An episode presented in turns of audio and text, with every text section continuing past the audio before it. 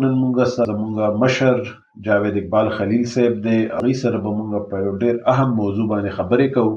چې پښتو ژبه به مونږ څنګه ژوندې کوو خیبر پښتونخوا د پاکستان او د جنوبي ایشیا یو ستراتیژیک اهم علاقه ده زمانوم رضا الحسن دی په امریکا کې اوسېږم په دې پادکاسټ کې به تاسو سره د کې پی کې متعلق موضوعاتو باندې خبرې کوو قدرمن اوریدونکو نن موږ سره یو ډېر خوږ ملګری زمونږ مشر جاوید اقبال خلیل صاحب دی هغه سره به مونږ په یو ډیر اهم موضوع باندې خبرې کوو هغه د پښتو ژبه مونږ ټولو ته پته ده چې پښتانه په دنیا کې تقریبا 65 میلیون دي په مختلف ځایونو کې پراته دي نو نننې عنوان زمونږ دی چې پښتو ژبه مونږ څنګه ژوندې کوو جاوید اقبال صاحب په خیر راغی ستړي مشي ډیره مننه موږ ډیر خوشاله یو چې تاسو موږ سره ډیره مننه تاسو خپل لک تعارف وکړئ السلام علیکم جی مخکې وځ ډیر ستاینه وړاندې کوم د ما چې موډریټ دې تکي دا خان کلیک ته وی ماته بلنه وکا او په دې ډیره مهمه موضوع باندې چې کوم نن سبا دا پښتنو ته دا ستونزې دي ډېر زیاتې دا ستونزو کې غوړه ستونزه د پښتو ژبه ولا او دا غي چې کم پرمختګ دی دا هم دا زه به خپل پیژندلو کوم زما نوم جاوید اقبال خلیل دی او زه ځان ته جاوید خلیل په نوم باندې زما پیژندلو او زه دلته کې په 1953 کې په پیښور کې د خلیل یو کلی کې زغیدلې ما او بیا ډېر مده ما کراچۍ کې تیر کړی دا او دینه پس بهر تلو ما او ما کوم کافي زه ویل شاور ما ما ډېر مزلونه کړی دی په او زما تجربه نور کمیونټیز د سره ډېره زیاته وه او په هغې کې چاینیز شامل وو ملیشین شامل وو په هغې کې کراچۍ کې چې اردو سپیکینګ خلک شامل وو په هغې کې سندیز شامل وو په هغې کې پنجاب کې ما ډېره موده لاهور کې تېره کړې ده زه یعنې پنجابیانو سره ډېر بلد یم سندیانو سره مهاجرو سره اردو سپیکینګ مهاجرو سره او نړۍ کې نړۍ په کچه کې ما ایکسپوزر چې د چاینیز خلکو سره وو او انګلیش سپیکینګ یا برټش سره وو ملیشن سره وو او بیا زه ما افغانستان کې ډېره موده تېره کړې وه زما افغانستان سره تقریبا لس کاله اړیکې پاتې شوې دي د جفت اړیکې پاتې شوې دي ما هلته کې یو ستر بانک جوړ کړی و دا غزي خلکو ماته ویلي چې راشه زموږ لپاره بانک جوړ کا پروفیشنل بانکر یم فاینانشل ایکسپرټ یم او ما خو دومره پیدا وروبه جاوید خلیل صاحب ډیره مننه ستاسو ستاسو دا تعارف مې چې واورېدو نو زما ذهن کې یو څو خبرې راوچتې شوې تاسو ویل چې تاسو په مختلف جبو سره واسطه راغلی ده په پس تاسو ژوندون کې او تاسو ډېر خو زینو باندې کار کړی دی نو دا نننې عنوان چې زمونږ دی تاسو نه زدا یو تپوس کول غواړم چې په دې موږ خبرې ولیکو د دې اهمیت څه دی چې موږ د پښتو ژبې د ژوندون خبرې وکړو دا جب دا جبه سمړه ده د ته ژوندون پکار دی په دې یو څو خبرې وکړي مننه پښتو ژبه ته به زه مړو ژبو یا ایکسټینکټ لانګویجز درجه نه ورکوم پښتو اوس هم شته ژوندی ده خو د هغې پاور ورډ پاور وکابلر پاور هاز بن ډایلیوټیډ په پاکستان کې د پښتو ژبې ډېر زیات ټکي یا وایې د اردو نه واغشتي یا د پنجابۍ نه واغشتي یا د انګریزۍ نه واغشتي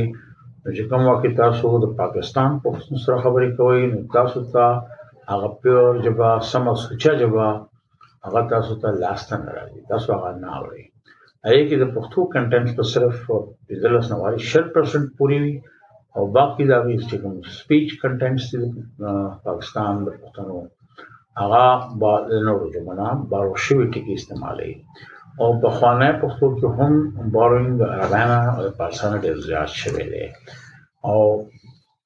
بیا تاسو که د افغانستان پښتانه یاد کړئ د افغانستان پښتانه د پارسۍ د اغیز د لاندې دي د پارسۍ د اثر د لاندې دي په هغې ژبه کې بیا تاسو ته ډېر د پارسي عربي چې په پارسي کې عربي ډېر زیاته ده تقریباً پنځوس فیصد ده کرنټ چې د ایران پارسي ده it possesses almost 50 to 60 percent world borrowed world فرام عربک ان اینډ ټرکش نو د دې کبله د افغانستان د پښتنو چې کوم جبه ده هغه هم په لاول کې ټیټه ده د پاکستان خپل ډاینامیکس دی چې په دا غي ټټوالي کول سنور دی او د افغانستان د پښتنو ټټوالي کول خجی نو مطلب دا دی چې تاسو په خیال په افغانستان او پاکستان د دوه مملکتونه چې دي دای کې پښتانه ډیر اوسېږي او د دواړو کې مسله ده د پښتو ژبې خو ستاسو په خیال دا جبه چې دا د باندې د نورو جبه اثرات چې دي یو خو دا یو خبر ما تپوس کول غوښتو چې دیګه بدیت څه دی اکثر جبه خو نورو نه اثر لې یو یو زما دا سوال دی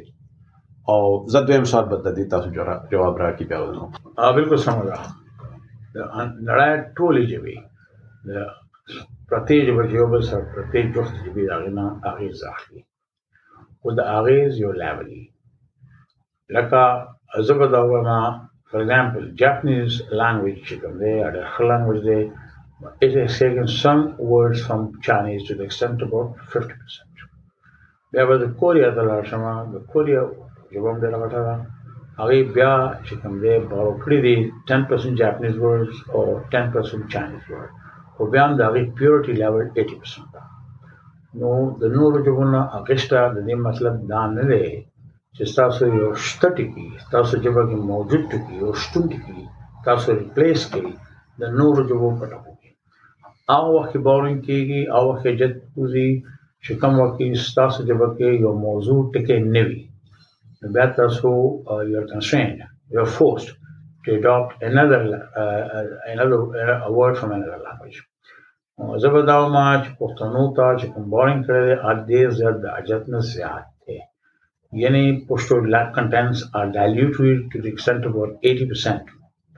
دا زه ډیر زیات یو غلط کار ګڼم یو ناسم کار ګڼم یو تیروته کار ګڼم مننه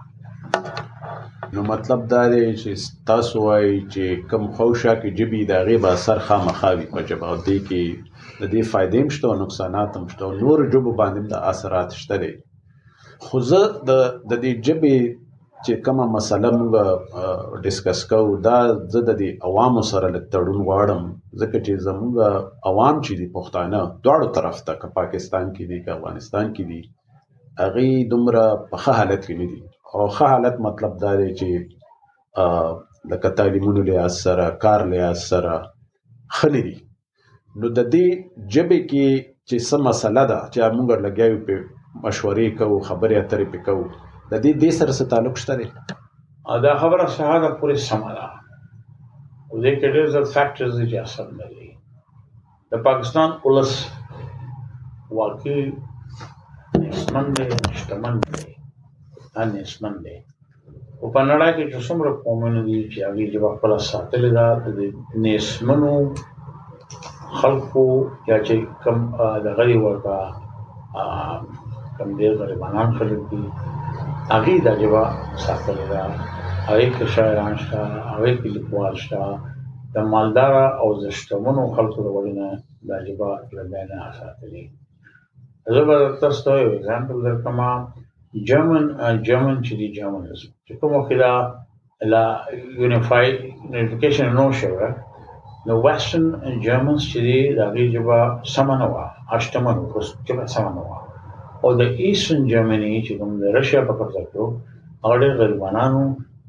خو د هغوی ژبه لا هم ډېر کره وه. نارملي به د ویسټ جرمن خلکو همدې د ژبې چې سم دغه به کول نو هغوی به د ایسټ جرمني نه اکسیزنن ټاپ کول I can give you a, a lot many examples of this. In fact, غربت یا نیستی د ژبې لاندې کولو کبله نه جوړېږي د ژبې د لاندې کولو کبله چې د هغې استعمال شي وکارول شي په پاکستان کې په چې کوم زده کړې دي هغه کې لوستې دي تعلیم دی هغه په سرکاري توګه دا چې په نه منل کېږي په سکولونو کې په پوهنځو کې دا نه کارول کېږي په دفترونو کې دا نه کارول کېږي بیا ولس چې کوم دی ډېر ایکسپوز دی ټي وي ته نن سبا چې کوم ټي وي چینلز راغلي دي پنځوس شپېته اویا اتیا چې هغه کې تاسو ته پښتو ډرامې نه ملاويږي چې هغه کې سمه پښتو تاسو نه اورئ لکه د اردو ډرامې یا د اردو فلمونو یا د هندي فلمونو هندي کمپلیمنټس اردو الاټ زه به تاسو ته وایم چې د اردو اردو چې کومه ژبه ده هغه ژبو کې شامل نه ده هغه یو یو کمبینیشن اف سیورل لانګویجز دی اټس ا پروډکټ کرشنا ټیان شو لکه مې بلګي په توګه او اردو کې د کوم فریم ورک ته ټول هندای نه هندستاني ژبه نه شروع شوې دي بیا دې کې بورینګ شوې دي هغه عربانا او پارسانا شوې دي دا یو پروډکټ شوې دي او هغه پروډکټ چې دا غنم اردو کې دی بیا د اردو ټیک مطلب فوج دی army in text element.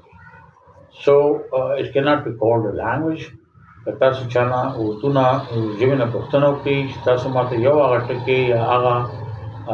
وکابلري وایي چې پیورلی اردو کې ویل کېږي دا یې سره داسې یو ټکی لفظ یا وکابلري نه وي ولې چې کوم ټکی وي یا به هندي ژبه نه وتی وي یا به عربي ژبه نه وتی وي بیا به هغه په شل ژمنه وته کنه زه تاسو دا خبره اورم نو تاسو دې خبرو کې بعضي ټکی استعمالوي او رښتیا خبره د موږ کور کې پښتو وایو ډېر لکه زمام مخکنه مورنه جبه پښتو ده خدا بعضي ټکی موږ چې څنګه تاسو نور ژبو نه اردو نه یا انګلیش نه استعمالو ډېر او تاسو دې ژبه کې زه اورم چې بعضي الفاظ یا ټکی تاسو استعمالوي چې هغه ما ته لګي چې د پښتو پښتو ټکی دي نو دا چې دا موږ دا بارني ټکی استعمالو او دا د پښتو ټکی نه استعمالو دا مسله ده کنه ده دي اول راته دا وایي او بیا په دې نورې خبرې مو کو رحم صاحب ډېر مننه ډېر کوټلې تاسو سه پښتنه موکا زه په دې باندې رڼا ټول خپل تجربه رڼا په دې باندې خبرې وکم چې د پښتو ټکی ولې ورک شوی دی پښتو ډیره جوړه ژبه ده ډیر زړه ټکی لرل په خوا ډیر خپل ژبه وا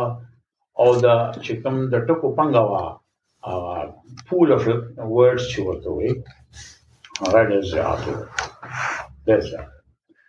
تاسو یو ټکی چې موږ ول باز باز باز چې کوم دی دا راټی کې دی او پښتو کې ورته ځنی وي ځنی ولس یا ځنی وګړي که تاسو وي خلک خلک ګین از ا پیشن او اډک ورډ وګړي ورته وي یا ورته ولس وي پښتو کې زموږ خلکو ته که تاسو پښتو وایي سما او زړه چې ژوند دی کولو هڅه وکړي نو ګران کار دی لکه زه به د بېلګې په توګه وایم بېلګې من مثال بېلګې په توګه مثال دی د بېلګې په توګه زه به یو خبر وکړم تاسو ته چې چونکې اکنامک ټرمز کې یا چې کومه فیکټرز وړاندې بیان کړ پښتو چتر با واک کې نشته کوریډور د پاور ورته وي آی پی نشته په افغانستان کې په کوریډور پاورز کې هم نشته ځکه چې الته کې هر څه په فارسی کې لیکل کېږي حالانکه پښتو هم یو قومي او ملي ژبه ده پښتو د افغانستان لومړنۍ قامي او ملي ژبه ده او ترانه د دې ملک چې کومه ده هغه پښتو ژبه ده خو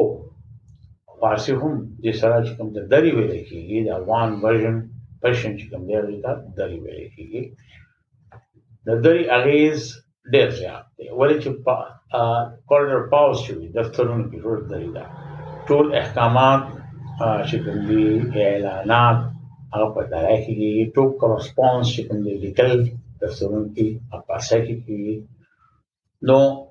ځکه هلته کې پښتو چې ده هغه ډېره زیاته چې کوم دی هم مارجنلایز شوې ده یو ګوټ ته لړ مارجن مین یو ګوټ ته لړ شوې ده نو هغه ګوټ ته لړ کوم چې کوم دی هغه کې د هغه پښتنو هم لاس دی ډېر غټ حالان کې دا غزي پښتنو دا حاصل کړی دی چې پښتو کې ډېر نوي ټکي راوستي دي ډېر خپل ټکي سره دي زه به د بېلګې په توګه ووایم چې اوس لکه دا چې کوم ایروپلین دی هغې ته هغې الوتک یو ټکی راوښی دی چې ډېر ښکلی ټکی دی خو د افغانستان ولس یا وګړي دغه ټکی نه کاروي هغې راوښی دی الوتک ټکی خو هغې ورته اوس هم تیاره وایي چې کوم پارسیبان ورته تیاره وایي نو دوی ورته تیاره وایي داسې ډېر زیات نور دي زه به یو بل بېلګې درکړم د افغانستان په اړه لکه هغه د انګريزانو فارسيبانانو یو ټکی وخت دی د کورنۍ د کورنۍ په دغه فامیل وي فامیل د انګريزانو نه کړی فامیل حالانکه په دې کې په پښتو کې کورنۍ شته خو بیا چې هغه پښتانه دي نو هغه کورنۍ په ځای هغه فامیل وي دا څه نور ډېر خبرې دي ډېر مننه زما زدا هیله کوم چې زما دا خبرې به تاسو ته ښې لګېدلي او معلومات یې لري مننه خبرې وکړي چې په هغې زه مزید خبرې کول غواړم او چې څنګه مو ویلې زما د ژبه کې کېدای شي بعضې الفاظ د پښتو په لیول باندې ځنې ځنې الفاظ د پښتو په لیول باندې دي او دا غي بخنه غواړو دا به زده کو کنه دي تاسو خبرې به اورو تاسو نه به زده کو او دې کې به کار کو یو څو تاسو یو ذکر کو تاسو یو څو مثالونه ورکړه د افغانستان د طرفه چې الته هغه مثلا الوتکه د ایرپلین لپاره استعمالیږي او هغه هغه نه استعمالي نو د افغانستان پښتو او د پاکستان پښتو دا بدیل رڼا واچوي چې د کې سفر کړي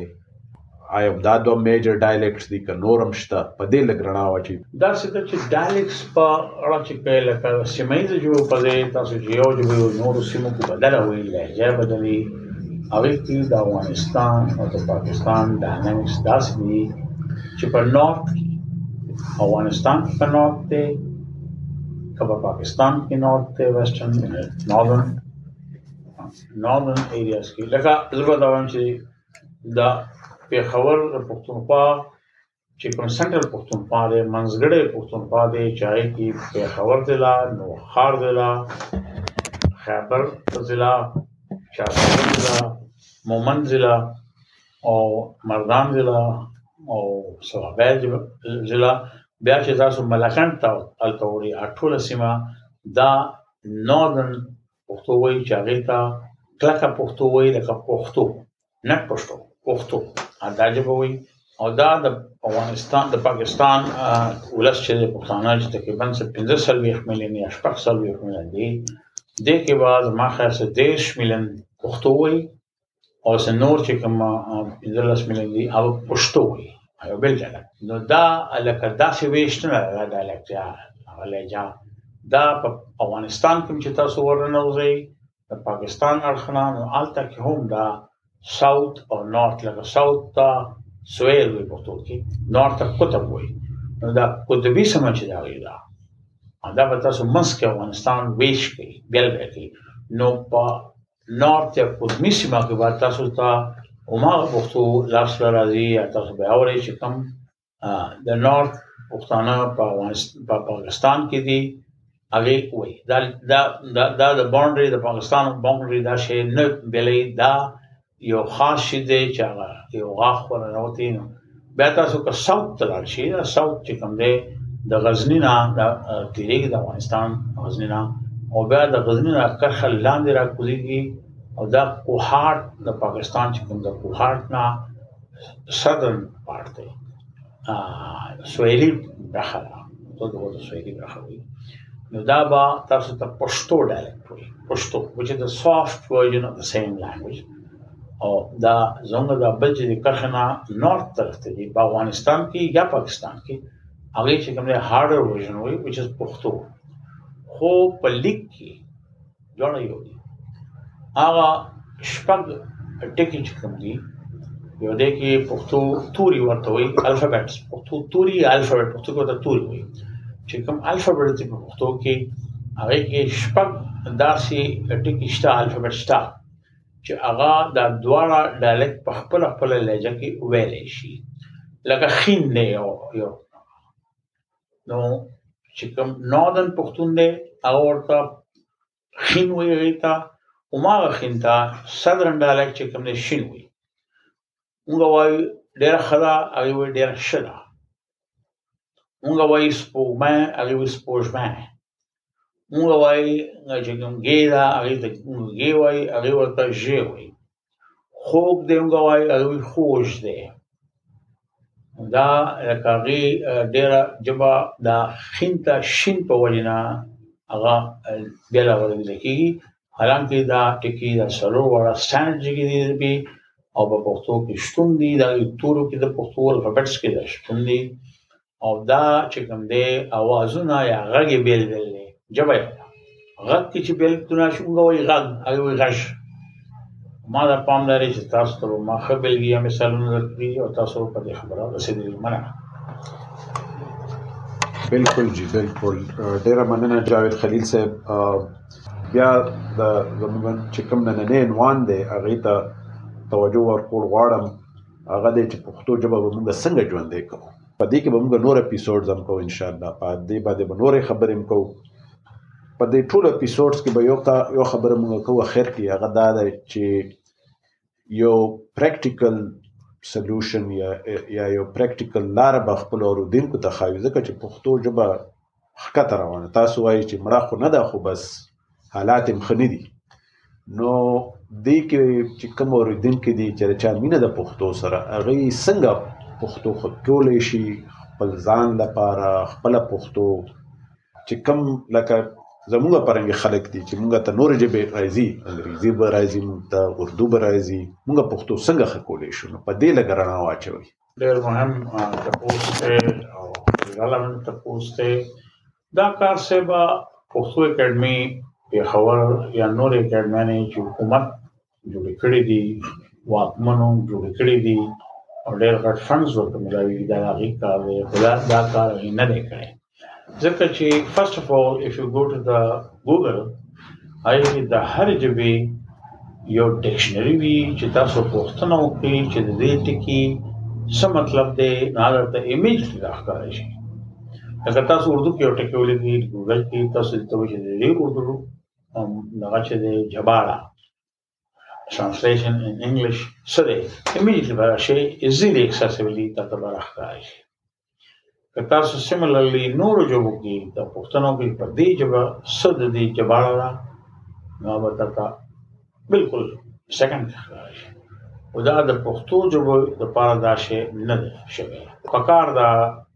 چې دا شی د ټولو نه مخکې وشي د پښتو اکاډمۍ د سوري د لاندې وشي چې هغه سم سم سم سم ټکی په دې ډکشنری کې واچي ډکشنری امپروومنت ورکي او هغه ډکشنری د پښتو کې سین وي او هغه سین په ګوګل ته ورکي چې هغه سین نه کوم دی هغه دی ډراکای مینینګ او ایمیډیټلی هغه جباړه چې دا لکه ترانسلیشن چې هم تر ښکارا شي د سره د پښتو جبا کچه ډېر لوړ شي دا کچه چې کوم دی ما پښتو چې ذکر دا او جوړ پام مې ورته کړی دی هغه رسو اتو کول نه او دا اتو کول نه زکه دا چې دا چې کوم سوشل میډیا دا په دا ډېر پاورفل ټول دی هغه نه مزه کړی په سوشل میډیا کې ما ډېر استادان ساتلي دي او دا غي نه ما تجربه زده کوله زما لومړی استاد یو ډېر ینګ لکو د افغانستان نه سره تعلق ساتلو او هغه نه ما دا زده کړې ده او ډېر ټکی ډېر امپروومنټ او ډېر غټه پرمختګ یې زما ژبه کې غلې دی حالانکه هغه عمر با سلیش کاله یا درویش کاله شاوخوا و خو د هغه د پښتو ژبه ډېره لوړه وه او اوس په آسټریا کې آباد دی او آسټریا نه هم خپل کار کوي بل زما استاد چې سبسه کوم ته دا یا نه پک پس هغه په یو کاناډا کې یو بیس پښتون سکولر دی چې هغه ممتاز خان نوم دی او هغه ډېر لوی جوړه کتنه کوي او د حیرانه وړ خبردار چې دا اٹک نه دی اټک سره به هم کوي او هنکو دا وی چې په پښتون دی خو هنکو یې اډاپټ کړی دا کور کې هغه به هنکو ولا پر کلم سره خو هغه بیا دا د پښتو ژبه ډېر لوړه او ډېر زیات په لري ما تر څو پورې یو داسې سړی نه لري چې د ممتاز خان عمره د پښتو کچ لري یا مين لري یا د ټکو پنګ لري او زه به دا وایم چې هغه یو ډېر لوی سړی دی د پښتو په اول لړ کې او هغه ته دا کار وسپارل شي د پښتو اکاډمي چې کومه د دې پرفارمنس ته ډېر زیات لاندې دی ځکه چې زه په خور پښتو اکاډمي ته ډېر ځل تللی ما ډېر زه تللې مالته کې ډېر زیات هغه سره ما خبرې کړې دي په مختلف لړ کې مالته کې چې کوم وړومبه خبره ولیدا نو د هغه پښتو کې او د نور ولس وګړو پښتو کې فرق نشته هیڅ بیلتون نشته هیڅ توپیر چې پښتو کې فرق او توپیر نشته هغه هم دا پښتو هم دا سی وی لکه پنځ بجې راشه اټ بجې راشه تین بجې راشه دو بجې راشه اوس دا خبره دا ده که د پښتو د پاره چې کوم ټیم منتخب شوی دی ټاکلی شوی دی هغه یو رول ماډل نه جوړېږي د پښتو هغه هماغه ژبه وایي چې څه کوي نو تاسو ما دا وایي چې هغه به په پښتو ژبه کې څه کار وکړي شي څه پرمختګ به راشي څه بېلتون به راشي څه وده به راشي د دې پاسبیلیټي نشته تاسو به یو کار هغه خلکو ته سپارئ چې کوم ډیډیکیټډ خلک دي او هغه بالکل چې کوم ځانګړې توګه باندې د هغې خدمت کول غواړي خلیل صاحب دا خو تاسو ډېر په نښې جواب راکو او زه به دوباره سمرایشن ته به کومه ستاسو مخکې خبره هم دا وکړه چې ځینې ادارې دي د هغې ذمهواري ده ده او په کار دا دی چې هغې دې کې نور هم کار وکړي او بله تاسو د د ګوګل خبره وکړه چې ګوګل یو ډېر ښه ټول دی ټولو پښتنو لپاره چې هغه کې اړو کار نه دی شوی پښتو باره کې نو دې باندې په کار دا دی چې کم زموږ ادارې دي چې کم لکه پښتو اکیډمي دا یا نور خلک دي خیر هغه ټول خو ټول هغه کې امداد کولی شي انفرادي تور سره په هغه کې امداد کې دی شي دې ټول باندې کار پکار دی دا دا یو دویمه خبره مو کا بل درېمه خبره تاسو چې وکړه هغه دا چې ځنه خلک چې دي لکه ممتاز خان دی یا نور ستاسو مرګري دي یا داسې زموږ مشران دي په علاقه کې هغه مونږه په دې کې انوالو کو په دې کار کې او دا غي چې کم خدمات کړي دي یا نور کار کول پوتنشل شته هغه مونږ نور هم استعمال کو او په لکه غټه خبر ده چې مونږ سوچا پښتو استعمالو په خپل خبرو اترو کې نو ډیره مننه دا خو تاسو موږ ته ډیره درنې خبرې وکړې خدای پامان درنو ریدونکو په دې پادکاسټ باندې یا په دې اپیزود باندې که تاسو څه فیډبیک ورکول غواړئ